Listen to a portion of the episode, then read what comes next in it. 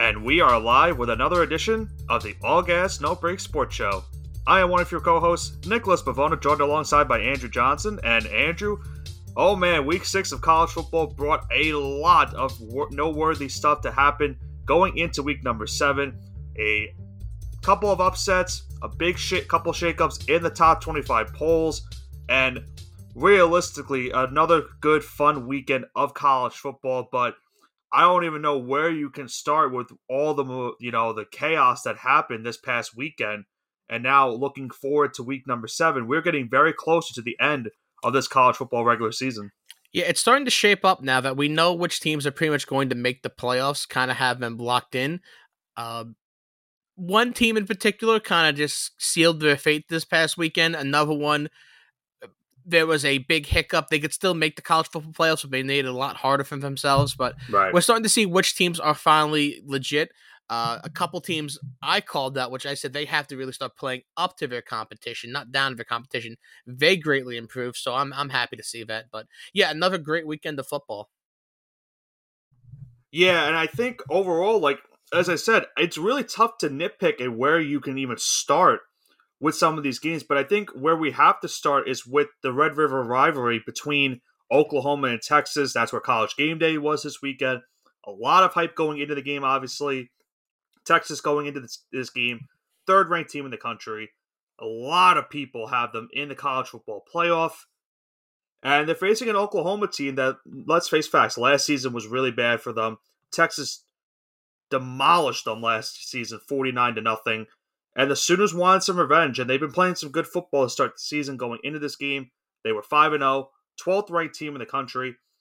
Gotta give the Sooners some props in this one. Had a 10 point lead in the second half, but Texas was able to make it a comeback and able to take the lead very late in the game. But unfortunately for the Longhorns, their defense down the stretch of that final drive really hurt them at the end of the day. Oklahoma goes down the field in just five plays and a minute and two seconds, 75 yards gets a go ahead touchdown with 15 seconds left, and they pull off a big time, I guess you could say, upset, beating the Texas Longhorns 34 to 30. Most likely, effectively eliminating Texas's chances of making the college football playoff, barring any um, big time upsets the next couple of weeks of this college football season. But the Sooners now, they have now entered the conversation of making the college football playoff. We'll talk about the AP Top 25 poll later on the show. But a big monumental win for this Oklahoma team. Brent Venables, second year at the helm at Oklahoma. Year one was bad, as I mentioned, but year two has been off to a great start. Yeah, great, great game for Oklahoma. The last time this game being held in the Big 12, really, really big comeback. Um, we had said Oklahoma looked pretty good. However, the problem with Oklahoma always was uh, they just started off lower in the poll and this isn't a knock on them, but they hadn't beaten anyone actually that high up. For, for example, Texas had the Alabama win, which looks like a good win right now. Where Oklahoma, they took care of business. I remember, I, I, and I stress this a lot. You play who's in front of you. So they had uh, wins, big wins against Arkansas State, uh, Tulsa, Iowa State. You know, 30, you know, 40 point wins against those teams. And then they had closer wins against SMU and Cincinnati. So this was Oklahoma's first big test. And they passed with flying colors. It, it, it was a back and forth game. Unfortunately, Quinn Ewers cost him this game. He got off to a really slow start for only two did. picks.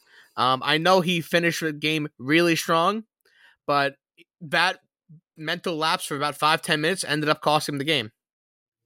Yeah, a slow start to this to the game for the Texas offense. They were able to pick it up in the second half, but at that point in time, yes, Texas does take the lead with about a minute and two seconds left. But as I mentioned, they also gave the Oklahoma offense enough time to go down the field. And remember, the new college football rule is under two minutes in the second and fourth quarter. The clock stops after a first down, giving the team an opportunity to set up a play and get down the field. And Texas's defense on that entire drive also was playing very far back and giving Oklahoma plenty of time to get a good completion and get some big time yardage. And they did it in just five plays and get 75 yards. So a lot to blame for Texas in this game. A slow start from Ewers, the bad defensive drive of the final drive of the game. And now you have to look at it as for Texas, you're still in the top 10 the AP poll, but you're going to need to win out the rest of the season. And you're probably going to play this Oklahoma team once again in the Big 12 championship. And how fitting would it be for these two teams to meet one more time in the Big 12 in the championship game before they both go to the SEC next season? So there's still a lot on the line for both of these teams. But for the Sooners, they get a monumental win. Now go into the top 10, into the top five as well in the AP top 25 polls. They look really good right now when in, ter- in terms of their schedule as well. And as long as they're able to stay undefeated going into that Big 12 championship game, they have a realistic shot of making the college football playoff now. Yeah, I mean, still, like you mentioned, Texas can still take care of business, and they if they meet in the uh, Big Twelve championship game, if Oklahoma's undefeated, Texas beats them. I'm sorry to say, but uh, Texas still has a chance to get make the Big Twelve championship and be really sour for Oklahoma. But that's the only way Texas gets in right now, like you mentioned. Yeah, Texas cannot afford another loss the rest of the season, so they have to win out, and they have to get to that Big Twelve championship game I and think, beat Oklahoma this time. I think if you're a Texas fan, uh, which I'm not, you would be happy after the last probably decade just to be in the conversation uh, two months right. into the season. It has been a while since Texas has been in this spot. Remember, it's been last, probably 20 years. The last time they were in the national championship game was 2009, and they played that Alabama team. That's when Colt McCoy infamously got injured in the game, didn't play the rest of the game, and Alabama would take advantage and would win that national championship.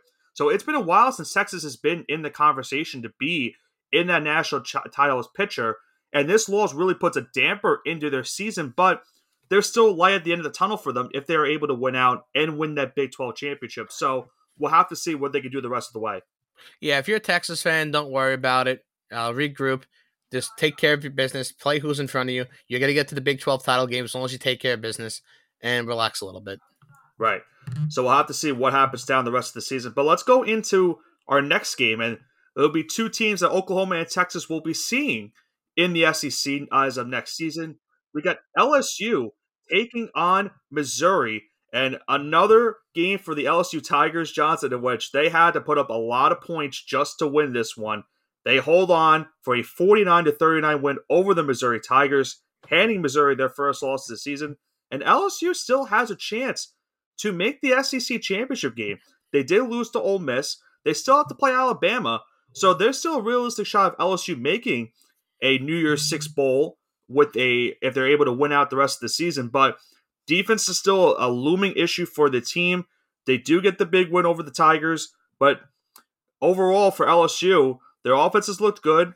The defense has been a struggle, but they're still in. They still have a chance at the SEC championship game. So I love how you mentioned this was this game was for a New Year's Six bowl. I hate how you beat me to it because that's that was going to be my point of this. Um, I apologize. Missouri looking like the uh, hey no no worries about it. Uh, Missouri's looked very strong, probably one of their strongest years since they joined the SEC, at least football wise. I know they had a couple good years with the basketball team, but like you said, LSU can still make the SEC championship game as long as they beat Alabama, uh, which we will talk about later in this show. But LSU looking like a, uh, I would say, improved team because they got off to a pretty poor start. Uh, Missouri kind of really kicked their ass in the first quarter, and pretty much until late in the second quarter, you think LSU would have been dead on arrival.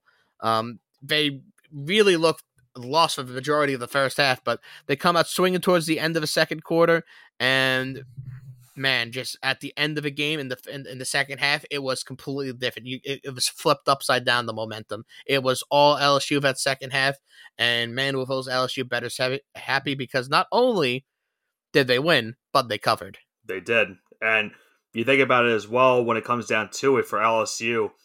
Um, they had those two losses to Florida State and Ole Miss, but with the one conference loss, they're still in line for that SEC championship game. They still have the Alabama game looming the rest of the season. But for Missouri, you can't, you know, be too upset. This is a game where no one was expecting them to be undefeated. No one was expecting them to be ranked. And they put up a fight with LSU, and that's all you really can ask for out of your team. They fought until the very last possession. They have another big game upcoming this weekend with another SEC ranked opponent, which we'll preview later on in the show. But not a bad showing for the Missouri Tigers nonetheless. Yeah, no, absolutely. Uh, Missouri is still looking strong. I believe they're still ranked as well, if I'm not mistaken. They are not ranked anymore. Oh, they fell out of it. They did, mean, there's, unfortunately. There's, there's, another team that should have fell out besides them, but uh, we'll get Ooh. to that one later. Yeah, I, I, and that's still, not against the players. That's just based on pure coaching. I am still dumbfounded by the coaching decision of that team that you're that you're alluding to, and we will talk about that in a little bit. But you did, you know, I know how much you love the Pac-12 football and what they've done this season, and we got to talk about this next game between the Washington State Cougars going on the road into the Rose Bowl, taking on the UCLA Bruins. And this was kind of a trap game for Washington State. They were going on the road. They were underdogs going into this game. And unfortunately for them, just a really bad second half, and especially in the fourth quarter, cost them this game as the Bruins hand them their first conference loss of the season and their first loss of the regular season as they hold on to win this one 25 to 17. Cameron Ward did really struggle for the Cougars in this one. 19 to 39, 197 yards, a touchdown, and two interceptions. And the Bruins defense did just enough to win this game, getting them to four and one, and now one and one in conference play. So a tough defeat for Wazoo, who was having a really good start to the season. Yeah, Wazoo was red hot. First loss of the season. You can correct me if I'm wrong about that, but correct. Uh, looks like Chip Kelly has a team. He, yeah, I mean, listen. Chip Kelly has a squad. I listen. I was really counting out UCLA this entire year, but I guess this shows you how deep the Pac-12 really is. I think the bottom of the Pac-12 is better than the bottom of the SEC right now, and that's saying a lot. That is saying a lot. I will. I will admit, admit that. Um, but we'll talk about the top 25 polls, and there's a lot of Pac-12 teams now involved. I believe I all now. the teams that we saw last week are still in there, and that's now including UCLA, who gets into the top 25 polls after this win over Washington State. And UCLA, keep in mind, they have another big game this coming weekend facing Oregon State. And if they want to have a chance at the Pac 12 championship, they really could use a win on the road against the Beavers. Both teams have one loss already in conference play. So a loss would effectively, would, uh, most likely, would end their chances of a Pac 12 championship bid. So it's a huge game at stake for both of those teams this coming Saturday. This is gonna sound really bad, but I you know I think the measuring stick between the SEC and the Pac-12 is currently. Go ahead. I think it's Auburn and California. Oh god, and they played a really bad game about a about a couple weeks ago. I don't know when exactly, I mean, but it was really bad. I know so that's kind of a measuring stick. If you want to talk about the very bottom of the conference, um, it's it's bad, but it's close. Yeah, and if you if you're an Auburn fan, to be compared to that, as uh, it's been dark days for you right now. Mm-hmm. But neither that as it may, we'll move on to our next game of our schedule. And let's talk about the Alabama Texas A&M uh, Texas A&M game, uh, Johnson. Do we have to? I know it's unfortunately for you a tough loss for the Aggies. Had a chance to win this one, but Alabama had a big second half and was able to hold on by a final of twenty six to twenty. Uh, just a just a tough defeat for Texas A&M. They really fought until the very end. They kept it close. They forced Alabama to throw the football, and Jalen Milroe, to his credit, did have himself a really strong game, probably his best game of the season. 21 to 33, 321, three touchdowns and an interception. That Bama defense, though, a huge reason why they were able to win this game. And they now go to 5 and 1 the season. They're still undefeated in conference play. And they're still looming just outside the top 10 in the AP top 25 poll. So they still have an outside chance to make the college football playoff. They'll still need to win out the rest of the season. I would say they do because you got to look at the rest of the top 25 poll. You got Oregon and Washington playing this week. That will help Alabama move up in the poll. If Notre Dame was to beat USC, that will help them move up in the poll.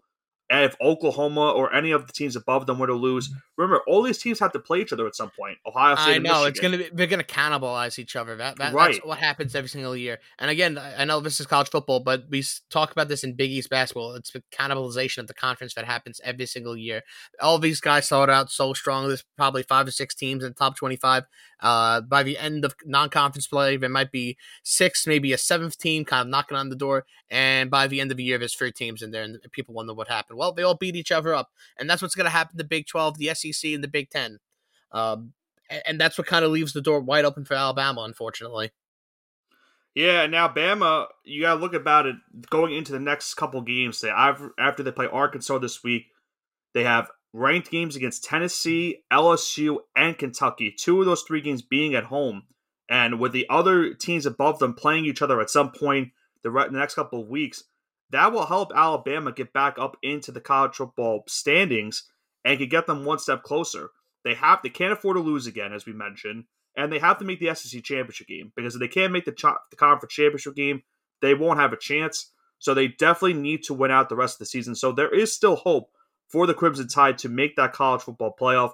Uh, and hanging on in this game definitely cer- certainly helps them going into the next week and going into the remaining conference schedule in this 2023 2024 season. Yeah, one thing I do want to talk about is Max Johnson. He, um, I think he looked pretty good because Alabama is a good defense, and for like yeah. I said, you can win with Max Johnson. It's not like he was a terrible backup. I think if they had Conner Weigman, I think they would have won that game. that's definitely a debate, absolutely. But yeah, Jalen Milroe, like you said, looked great. He's really improving each and every week, and it's not like the SEC, the Texas A&M defense is that bad. It's a, uh, I would say, a formidable defense.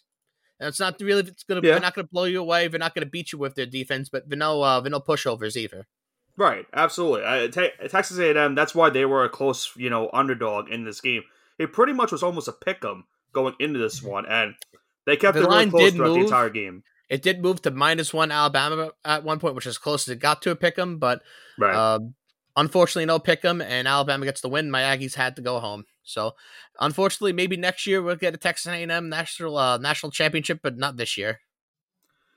Yeah, unfortunately, but they're gonna need to still keep recruiting. That's been a problem for them these last couple of years, and it's gonna be tough. Remember, with Oklahoma and Texas, that will bring more competition into the SEC for the Aggies. So I'm curious to see what will happen to them in the next couple of years because all these teams are starting to get really good, and it's going to be really tough for them because it's going to be a dogfight for any team in that SEC conference. No, you're not wrong, and uh, this is why the SEC is going to be so great. It's going to be the premier football conference, but I will stress this again: football should be its own separate entity. There's no reason why the baseball. I mean, guess maybe the baseball team, but these smaller teams, let's say like uh, track and field or lacrosse or right. volleyball, these the non money makers of the university. There's no reason why we should see um, Texas A&M lacrosse uh, playing a team halfway across the country. There's absolutely no like, like, we'll talk about the ACC too. There's no reason why teams in California and teams in New York should be playing each other for like um these non-televised big time sports. Right. It's a whole separate entity, and I think we'll figure that out, out in about five years or so when the uh the athletic departments are realizing they're gonna start ha- having to start cutting things. But we're neither here nor there yet. Well, speaking of the SEC, we have to talk about a big game in the SEC this week and a big time statement made by one of the powerhouses in that conference, that being the reigning defending two time champion Georgia Bulldogs. Man, we had talked about how Georgia was having a rough season. They had not covered a game in any, all five games this season. They had not covered the spread in each of them. They were not a first half team, we had mentioned, and they realistically always had to come back in the second half to win some of their games. They didn't have to do that this week against Kentucky. They jumped out to a 34 to 7 lead going into the halftime, and they pretty much dominated both sides of the ball, winning this game by a final of 51 to 13. Carson Beck by far having his best game as a college uh, quarterback. 389 yards passing on 28 of 35 completion percentage. Uh, four touchdowns, an interception in this game. He had a monster day for this Georgia Bulldog offense, and they put up by far their best offensive game of the season. They finally silenced some of the doubters that they had most of this year, and they get a huge statement win over the Kentucky Wildcats. Yeah, it feels like Texas, uh, Texas AMGs. Georgia looked straight into my soul and said, "No, we're for real." Yeah. And a, a, good, a very good football team in Kentucky got completely dismantled. Um, I, I don't know what it what it was. Like I said, I figured by week six or week seven, you would see a lot of these teams begin to click, and we a lot of this criticism can stop. And they proved me wrong. I'm glad to see Georgia kind of rebound, and maybe they can look for that third national championship now. Yeah, and this is really big for them going into the next couple of weeks. I mean, getting a big win like that gives your team some confidence, considering all the doubters that they have had so far in the season. And you look at their schedule, not many big time tests for them down the rest of the year. The biggest games they have on schedule are home against Ole Miss and at Tennessee. So Georgia's got a really good path going into the rest of the season. And obviously, if they are able to win out, they would be going to the SEC championship game, maybe a potential battle with Alabama in that SEC championship game if both teams were able to win out the rest of the season. But Georgia makes a huge statement in this one, beating Kentucky in the fashion that they did. Now they go in to their next game, I believe, against Vanderbilt. Could be wrong about that, but they now go to 6 0 in the season, 3 0 in conference play, and by far having their best game of the season to date. Yeah, Georgia looked really good. Um, I, I can't believe that if they would have stopped scoring after the first quarter, this game would have been over. Yeah. Like if Georgia said, "Okay, we're gonna park it right here, just run the ball," you know, yada yada, we're done. Uh, game would have been over. It wouldn't even right. been close, and that uh, that speaks to Georgia's dominance at this point in um in college football. It, it, it's just such a well-oiled machine that anything they can do, it does not matter at this point. It, it finally looks like their quarterback is working. It, it looks like their defense is working. Um, Carson Beck, he kind of looked like. Did he look like him? I mean, he looked uh, like the quarterback that Georgia fans have been waiting for. Yeah, I mean, he looks like he's him. I mean, eh, very slow start to the season, but this was a big time test, and he stepped up to the plate. So uh, I'm happy for Georgia fans everywhere. Kind of. Right. Well, maybe you are, but some other people are not. So we'll see if uh, Carson can continue his success after this scheme. But from one Georgia team to another, Johnson, like we gotta talk about this Georgia Tech and Miami game. By far, maybe the biggest blunder of head coaching of I've time. ever seen in my entire life. No, this uh, is. I don't would know. Would you like to paint the picture of what happened in this game at the end, right. or would you like me to paint the picture?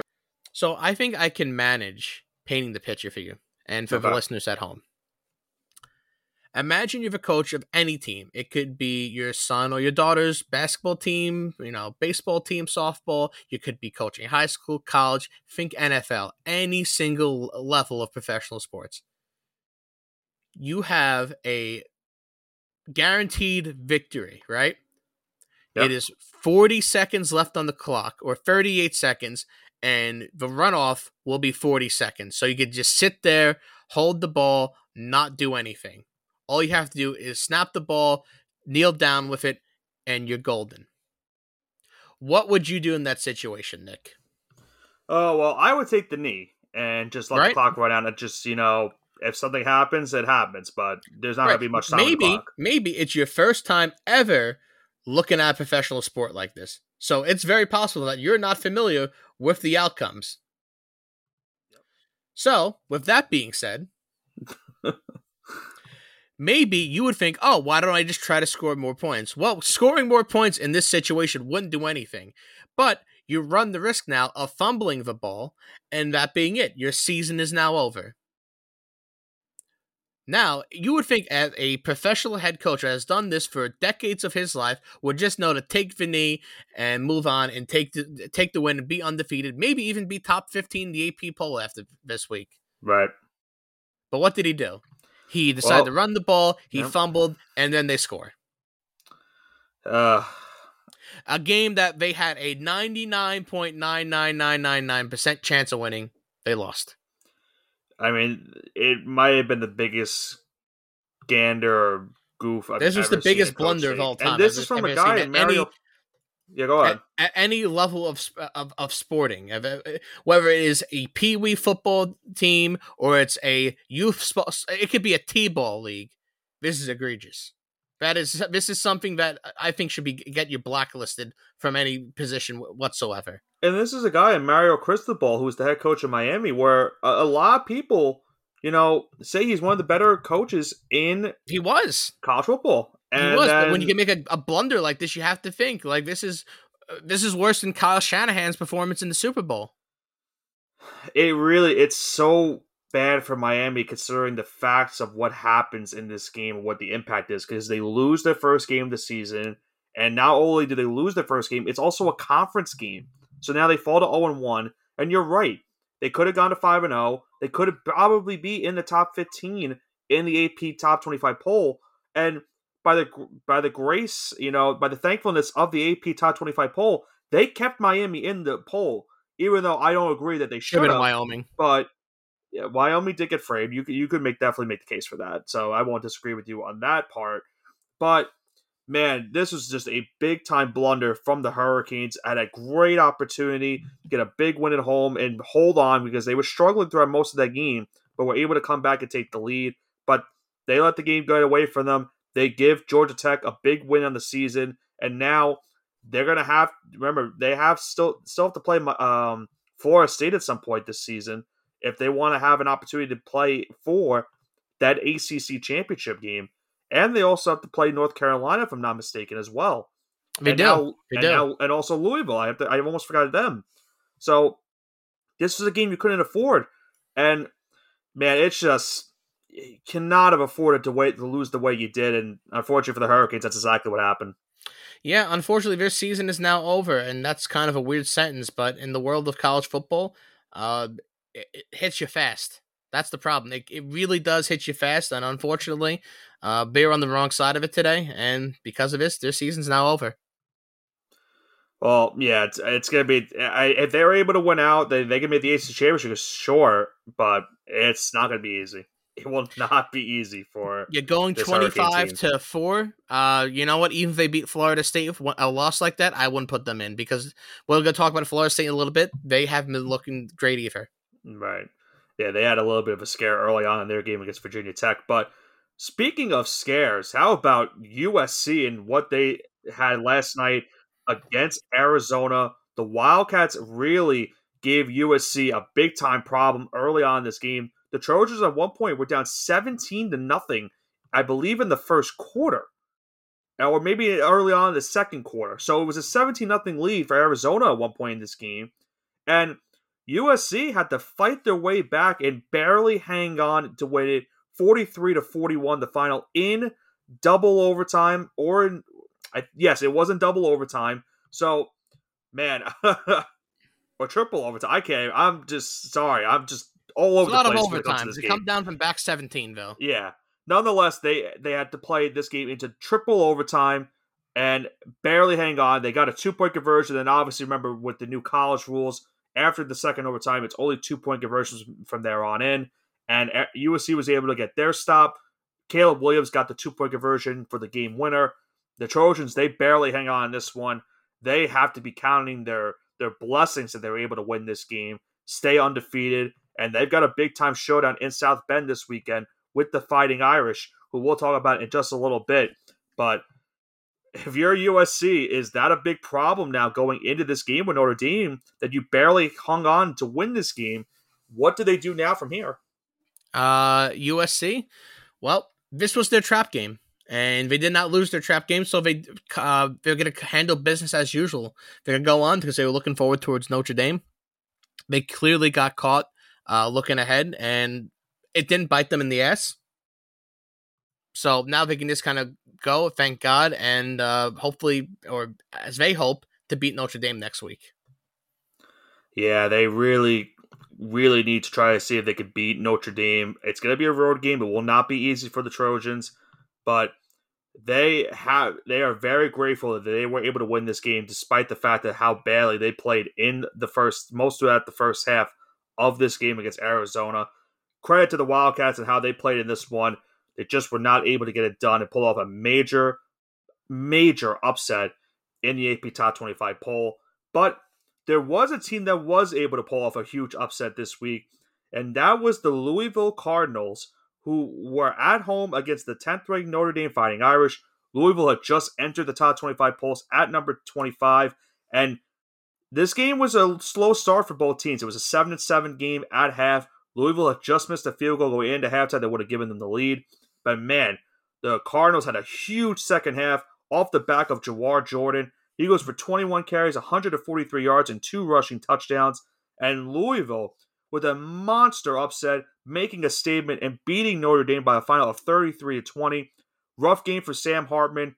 Two touchdowns, three interceptions. And a fun stat that I saw, Johnson.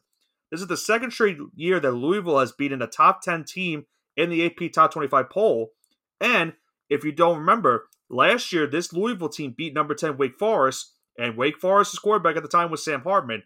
That's now back to back years they have knocked off Sam Hartman and ended the, his team's chance of a college football playoff berth.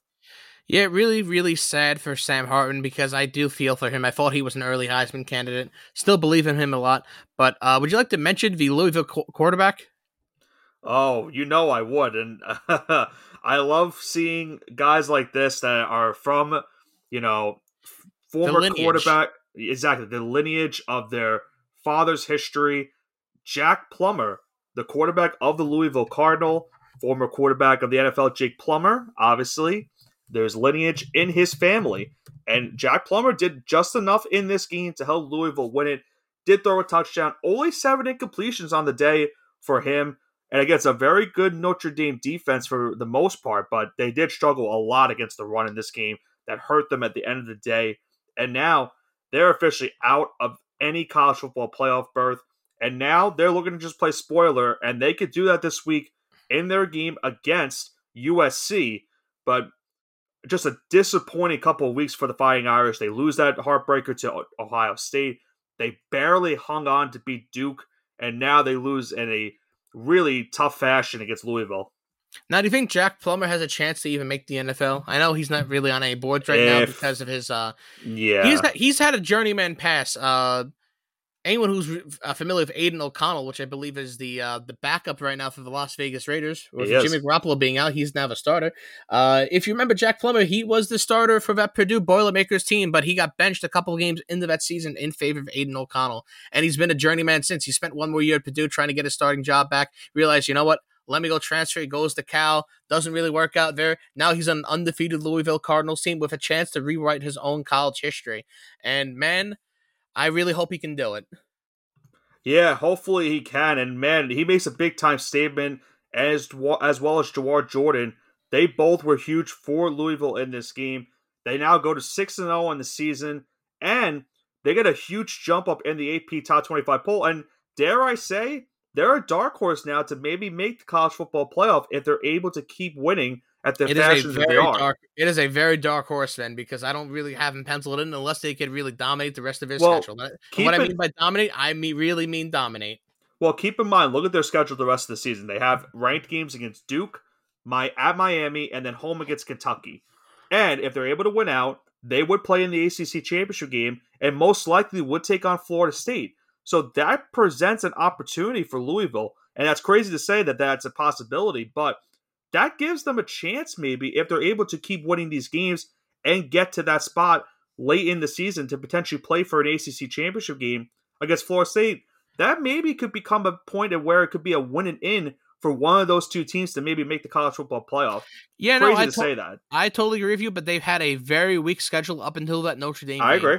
But here's the thing: you want to have the week scheduled to start off. You don't want to start off with your hard team with the hard teams because you're not really firing off on all cylinders. Seems like they've really come into form now, and like you said, they could write their own history. They could potentially have good wins against Notre Dame, Duke, Miami, Kentucky, and the winner of the in the ACC championship game, which is probably Florida State.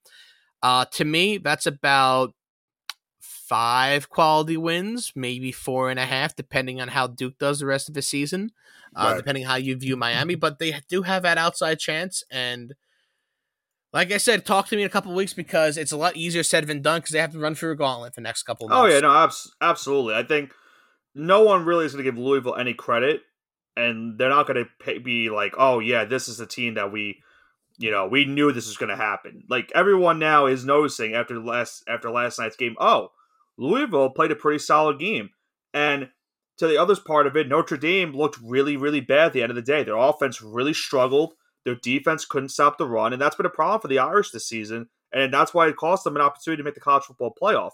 And now for Louisville, they're looking at it as, hey, listen, why not? We have we really can't, you know, be upset with how the season has gone. We're still undefeated. We're now going into a spot where we're 14th in the country and we're undefeated. And if we stay this way, we can maybe make the college football playoff as the biggest dark horse left in the standings. Yeah, but enough about dark horses, and let's go finish it up with our top 25 poll reaction. Uh, lots of changes in that top 25 poll, and I'm going to let you take the lead on this, Nick. Yeah, and we, you talk, you spoke about it. there was a lot of you know try, major you know moving up and moving down for some of these teams in this top 25 poll. Um, top three staying the same with Georgia, Michigan, Ohio State. Florida State moved up a spot as well. I, am sorry, Ohio State also moved up. I forgot that Texas was number three. So one and two stayed the same. Ohio State and Florida State took advantage of the Texas loss and moved up a spot. So now, if the college football playoff were to happen today, it would be Georgia, Michigan, Ohio State, and Florida State.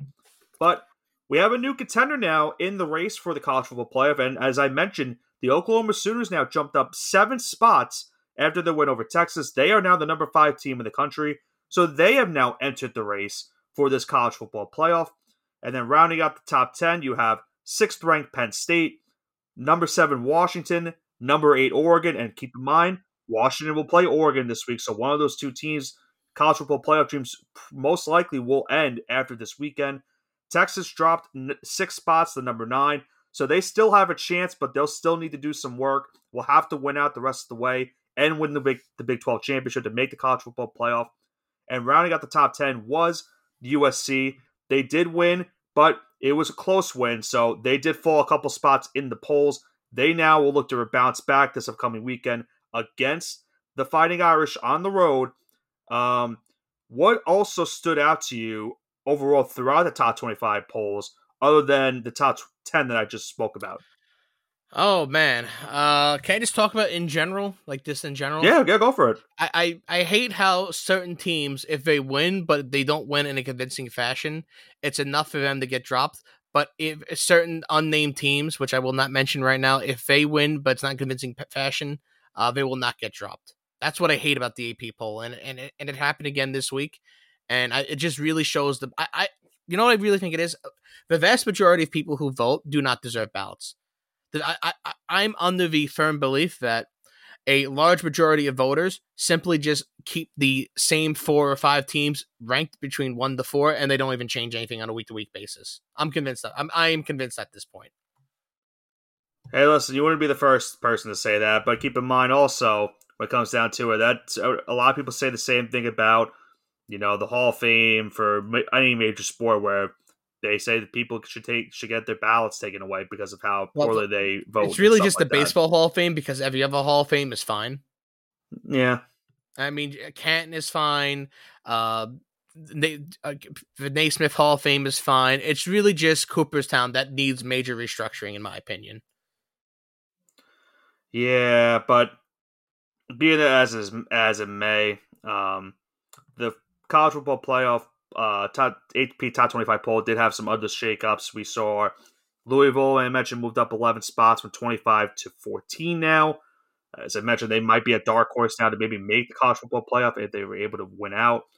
Washington State dropped down six spots. They are actually tied with Tennessee with the 19th ranked uh, ranking in this top 25 poll. So you really don't really you don't see that too often. Don't see it too often, but sometimes the AP does do that where they'll have two teams just you know, ranked at the same thing and just say, you know what, we kind of see you two teams as similar, so we're just going to put you in that same spot. It's a culmination of dozens of voters, uh, all giving them a diff- different point ranking and being the exact same. So kind of crazy it happens. Right. And the others, you know, we have some also two newcomers now into the top 25. We saw UCLA after beating Washington State. They are now 18th in the country and Johnson, they are back. Rock Chalk Jayhawk, number 23 Kansas, back in the top 25 polls this week after their dominant win over UCF. I was very happy to see that, but a certain team ruined the fun for me this weekend, and I already we already spoke about that team, so I do not want to mention that who they are, but they know what they've done, and they have pained me enough for the rest of the season, where which I will not be wanting to take them for any um, favorable matchups. Let's put it that way. So, Jayhawks are back in the top 25 polls, and they still have a chance at making the Big 12 championship if they're able to win out. I believe they still have to play Oklahoma at some point this season, and if they're able to beat the Sooners, that will give them an opportunity to potentially make that Big 12 championship game. But as we mentioned, a lot of movement that we saw in this AP Top 25 poll, and now creates a whole new conversation for who maybe gets into the college football playoff with a couple more weeks left in the season. But with that being said, I think it's time for our favorite part of the evening, the mushing hour, where uh-huh. wins become losses and losses become wins, where mm-hmm. we give you the hottest picks every single week. I've really cooled down. I was eight ga- games above 500. Now I am two games below 500. Nick is four games above 500. He is 31 27. I am 23 and 25 and 1. So, uh, again, with sports betting, if you can hit around 55% of your bets, it is a very, very good year and you are profitable. We only give 50 50 picks or better. So, the traditional money lines of, let's say, minus 105 or minus 110 or plus 100, plus 110, those are the vast majority of our picks. Now, you will occasionally see not me or Nick, but occasionally maybe some of our guests give you, I don't not really a great one, maybe minus 200 or minus 210. We try to stay far, far away from that and only give you minus 110 picks or better. So, with that being said, Nick, would you like to start the mushing hour? Indeed, I would. And our first game of this slate is an interesting matchup in the SEC as we have Texas A&M after their close loss to Alabama, now going on the road to take on the 19th ranked Tennessee Volunteers. Tennessee into this game is a three point favorite. The over under 56 and a half for this one. Oh man, do you want me to start this off? Go right ahead if you want to. Give me the Aggies. They played a very, yep. very close game versus Alabama, and I think they're going to do it again. I have faith that Max Johnson is going to get this game on the road and maybe even put them back in the top 25. They're still getting votes, and if they beat Tennessee, I think they, depending on how the rest of the teams go, they slate these teams at 24 and 25. So give me the Aggies. Let's go, Aggies. That's Aggies um, plus three, by the way. That's what I figured you were going with. It's really tough for me to pick against uh, a team like uh, Texas A&M because they're just so fun to root for. But it's tough. Actually, going it's improved into... offense too. Right, and I think the only issue I have with the going into this week is it's a tough matchup on the road going into Tennessee. Really not easy to go into Knoxville and try to knock them off on the road, and not a lot of teams really do that. And that's where I really have an issue with taking them in this game. I think you'll see a good game out of Milton uh, the third. I I think he's having an up and down year, but he's gotten a lot better as of late. So I'm going to take Tennessee minus three to win this game and get another big conference win for them in the SEC East. Okay, and what's your pick, Nick? Tennessee minus three. Ah, picking against my Aggies. Okay, at least I, it's I, not at. I, I hate I hate to do it. It's not a mush because the only two picks when we agreed last week were both mushes when we were com- in complete sync. It is it is actually crazy how strong mush is. It is transmitted through television, uh, through the ideas, maybe just thinking if we have the same thought, but we're not even saying it. Mush is contagious and it has to be contained. Alrighty then, let's go to our next game. We have the Missouri Tigers on the road against the Kentucky Wildcats, number 24 in the nation, going into Lexington. Kentucky at home, minus two and a half point favorites, and 53 and a half is the slated over under. Nick, give me your pick. Oh, I feel like this is it, it's such a close spread. It's pretty much, in my opinion, almost a pick 'em. And these are two defenses that got roughed up last week. Georgia put up 51 on Kentucky. Missouri gave up 49 against LSU. Um, when I see stuff like that, it really makes me inclined to take the over. I am going to take the over for this game. I really, in my opinion, if I had to pick between the two teams, I would most likely lean towards Kentucky winning this game. But I could see a lot of points being scored between the two teams. So I, therefore, will take the over for this one, as we'll see another high flying SEC matchup. All right. All right. We have some more high flying matchups. Uh, like in the over in this game, uh, usually that's reserved for Big 12 only, but uh, maybe not today. SEC has been starting to get that way.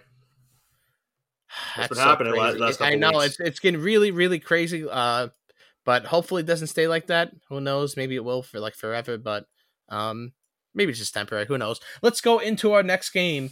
We have Rock Chalk Jayhawk, number 23 in the country, the Kansas Jayhawks, on the road going to Oklahoma State. Uh, even they're on the road, KU is a three and a half point favorite, and the slated over under is 58. I'm gonna rock, go with Rock Chalk Jayhawk. They're gonna go into Oklahoma State and they're gonna continue their uh, miraculous season, one of the best seasons they had since Mark Mangino was the head coach, and maybe even compete for a New Year's Six bowl. Maybe Kansas minus three and a half. Hey, listen, they started the year off great last season up until the quarterback um, injury. Until they got their injury at quarterback, and to their credit, they've been playing with the backup again this season, and it's worked so far. And they have been staying in competitive games, except for the Texas game, in which Texas really ran away with it in the second half.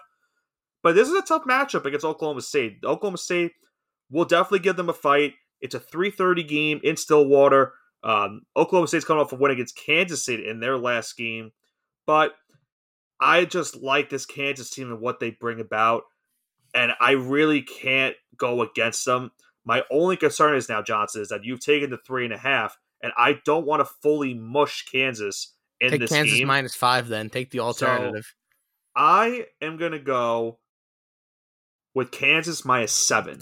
Kansas minus seven. I can I can live with that. I That's not bad. I hate the line that I gave it for this, but minus five, I'm concerned with. I really think Oklahoma State could win this game too, and I don't want to be that person that just takes the minus three. You know, I want to. I'm gonna. I'm gonna play. I'm gonna play very ballsy on this one and go with Kansas to win this game by a touchdown. I, like you know I, I appreciate the tenacity. You're not gonna give them. You're not gonna commit to the full mush. Yep. Which is always great to see.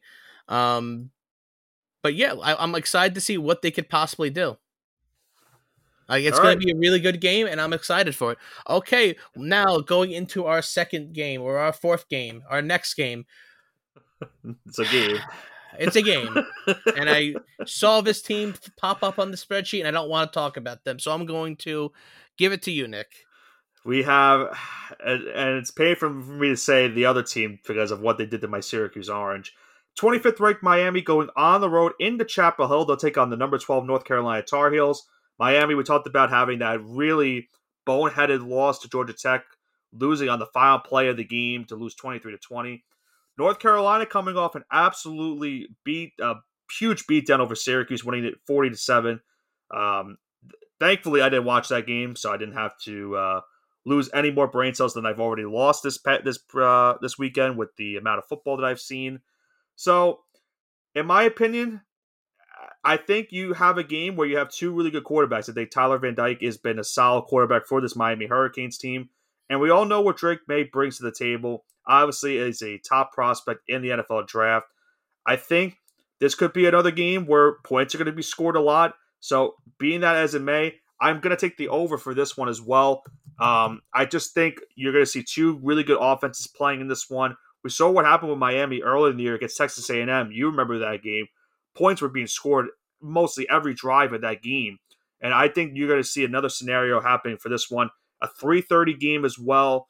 It or actually, I'm sorry, a 7:30 game on ABC. So it's in Prime prime, time. time. Both these teams are going to want to show out. I can't believe we're talking about a Miami North Carolina game being in prime time. This is how weird football's gotten in 2023. Right. But with that being said, give me UNC minus three and a half. I would take them minus seven, but I don't have to. Uh, for obvious reasons, I'm going to pick against Miami. Nothing against the players, but more so of the coach because, woof, that was a rough one last week. And uh, I, I just overall think they have, a, they have a better team. I think Drake Maye's a better quarterback. They're, they're the home team. They're going to be in Chapel Hill. They don't have to go far. Uh, the fan base is coming out strong this year. It's going to be rocking there. So give me UNC minus three and a half. Now, our fifth Huh. game of the slate.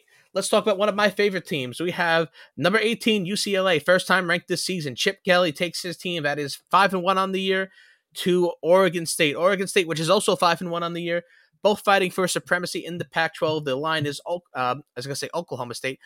Oregon State minus 5, 53 and a half is the slated over under.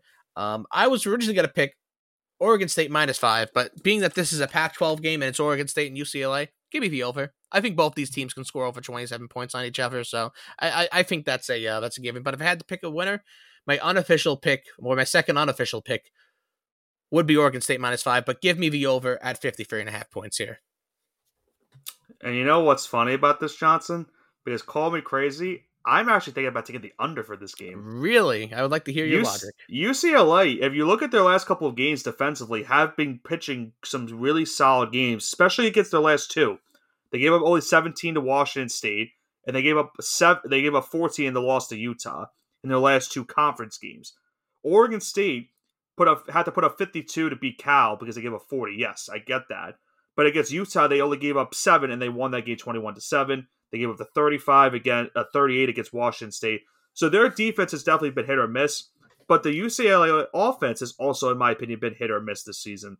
So, being that as it is, I could see this being maybe a 27 to 24 final for either one of those teams and it being the under in that game at, you know being at 53 and a half i can see it being like that and it just missing the over so i i'm gonna be crazy i'm gonna take the under in a pac 12 game the under in a pac 12 team i don't think it's the first time sure about this, this? i don't think it's the first time i've done that this season like you could still go back and you know change your make change your choice right now. You're not uh, locked in. Listen, I I already took Kansas minus seven. I'm going with the under in this game. I'm going very ballsy this week. This could really bite me in the ass, or this could make me look like a goddamn genius. All right. Well, I hope it's the latter. I hope you're looking really smart after this week. But hey, you never know. I guess. Well, All for your right. sake, well, maybe you're maybe for your sake not because you took the over. Uh, no comment. All righty then. Let's go to our next game. We're talking. We're staying in the Pac-12. This is a game that's going to have big, uh, a huge big, implications. Yeah, a, a, really, really big. I was gonna say playoff implications, but just in general in the Pac-12 and the fight for supremacy. Pac-12 and, college football playoff. You could you name and, it. And the swan song of the Pac-12. Uh, a matchup that we didn't think would have huge implications beginning of the year or at any point when the Pac-12 existed. It's going to have them we have number eight Oregon on the road going into Washington. So they're just really crossing straight uh, state lines. Washington at home minus three point favorites. The over under, of course, is a Pac 12 game, is slated at 67 and a half. That to me is crazy. That is so many points for a a game. I know it's Pac 12 football. I know there's no defense, but that to me is just still way too high. But I'm not going to touch that. Give me Washington minus three to continue their destiny, or not their destiny, on their road to the college football playoffs. Can you imagine we get Washington in there in the college football playoffs? Hey, remember, like, looking like Was- a real possibility right now. Washington did make the college football playoff not too long ago. They did, they did. It was a different world though. That that's true. That was the early, you know, renaissance of the college football playoff. But they did make it early on in the history of this college football playoff, so it would not be crazy to see that. Th- this is just going to be a great game. I mean, it, prime time game on ABC at 3:30. And look at the quarterback play we have in this one. Bo Nix has 15 touchdowns to one interception. Michael Penix Jr. has 16 touch or yeah, 16 touchdowns to two interceptions. So these two quarterbacks do not turn over the ball. They've thrown a lot of yards on the season, and this could be a shootout. But you said it, the 67 and a half, that is very risky for this type of a game. Um, it's so tough because I really want to be that ballsy again and take the over because I could just see both these quarterbacks really putting out for their teams. Both these teams put up sure 37 or 30, it would be 34 points apiece would be the minimum for both these teams to get the over. So you talk about about maybe four touchdowns and a field goal or two from each of them. It's definitely possible, but I don't know. That's a little bit too much for me. It would have to be a lot of, you know, quick scoring drives for both of these teams for it to happen, in my opinion. If there was if the over was going to have a chance, I think it would just have to be a pace lot would of, have to be crazy. A lot of five to eight play drives for these teams to have a chance to hit the over. So it's tough because I think, in my opinion, I can't pick a team to win because I think they're pretty much even. I think, in my opinion, I think these two teams are that close to each other in terms of talent. And I'm going to go. Eh, do I have the balls to go two unders now in a Pac 12 game? I'm not going to tell you what to do. Or do I just say screw it take Oregon on the road? It's tough to take uh, someone against Washington right now. Michael Penix is playing unbelievable for that team. He might be the he might be one of the top two in um, in Heisman candidacy right now because he's just he's just playing that good. Who 67 and a half points. This kind of reminds me, Johnson, too, by the way, of the Texas Tech matchup we had earlier in the year with Oregon. Oof, that was that, a wild one. I think that line was like 68 and a half, and I took the over and it missed by a point, I think.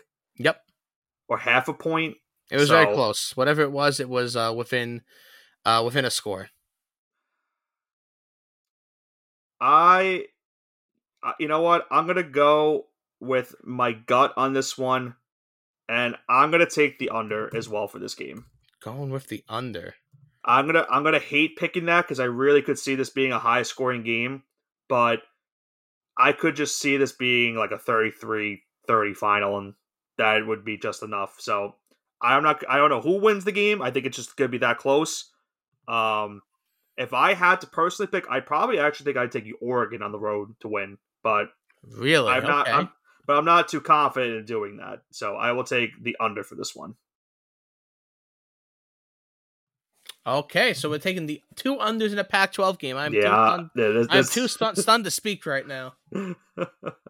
I, I, am speechless myself. I can't believe I'm doing this, but why, I, why I'm going to consider this to be a third Pac-12 game because you know what? One team doesn't have a conference here, and one is a Pac-12 team. So hey, look, a third Pac-12 team. All right, uh, we have number 10 USC on the road going into South Bend, Indiana, take on the Notre Dame Fighting Irish. Notre Dame, now that their season is over, they're looking to just turn turn up the gas now. We have Notre Dame. spoiler. Yep, play spoiler. I love I love team I love when teams play spoiler. Really gets the blood going. All right. We have Notre Dame at home minus two and a half point favorites, and the over under is slated at 62 and a half. Um, like we said, Notre Dame's gonna play spoiler, and they want to play for at least a New York a New Year Six bowl at this point. So give me Notre Dame minus two and a half. Um, I realize they look pretty bad against Louisville, but like we said, they've looked very good this season so far. And USC also looked like complete trash against Arizona. So, um, have you if you ever if you guys have ever seen the video of two clowns fighting in a parking lot, this is the reincarnation of that video. This is the game. This is the game.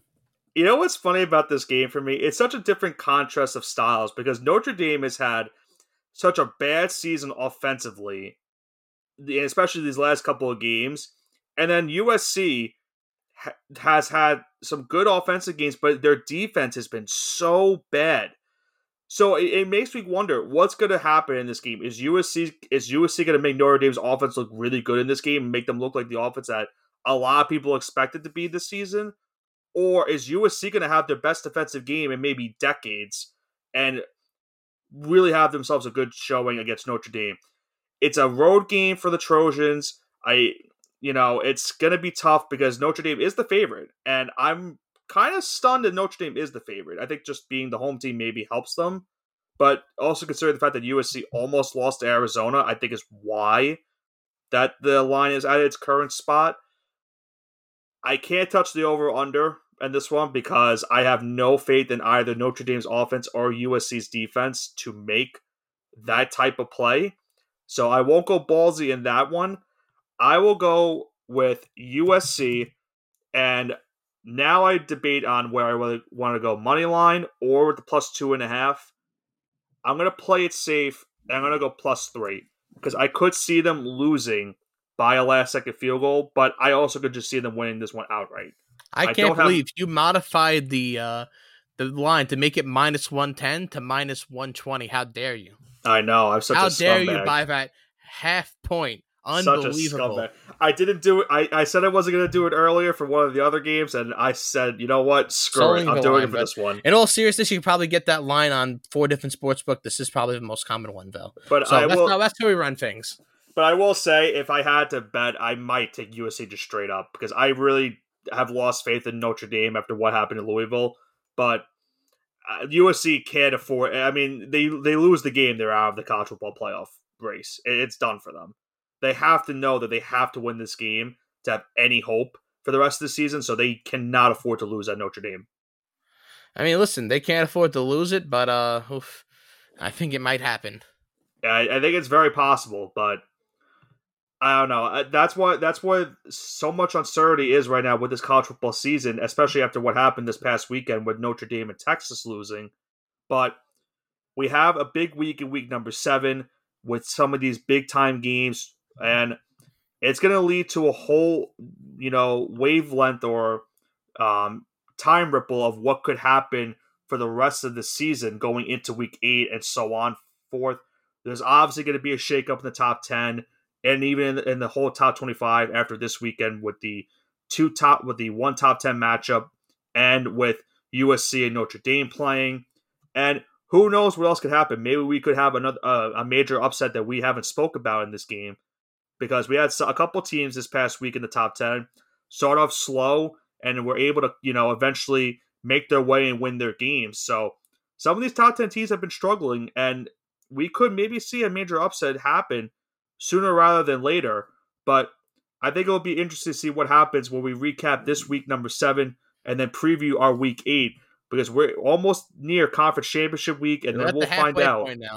Exactly. And we're right at that point where we're going to finally figure out who are those top four teams in the nation that will be playing for a national championship this season.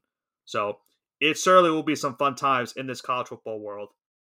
But that is going to do it for this week's edition of the All Gas No Break Sports Show. A crazy week number six in the college football world, leading to a big shakeup in the polls and in the entire state of some of these conferences, in which who will make the respective conference championship games and making it into that college football playoff. What will happen in week number seven with some of these big time games coming up, and what will our college football state look like going into week number eight? This has been Nicholas Pavona, joined alongside by Andrew Johnson with the All Gas No Break Sports Show. Have a great rest of your weekend.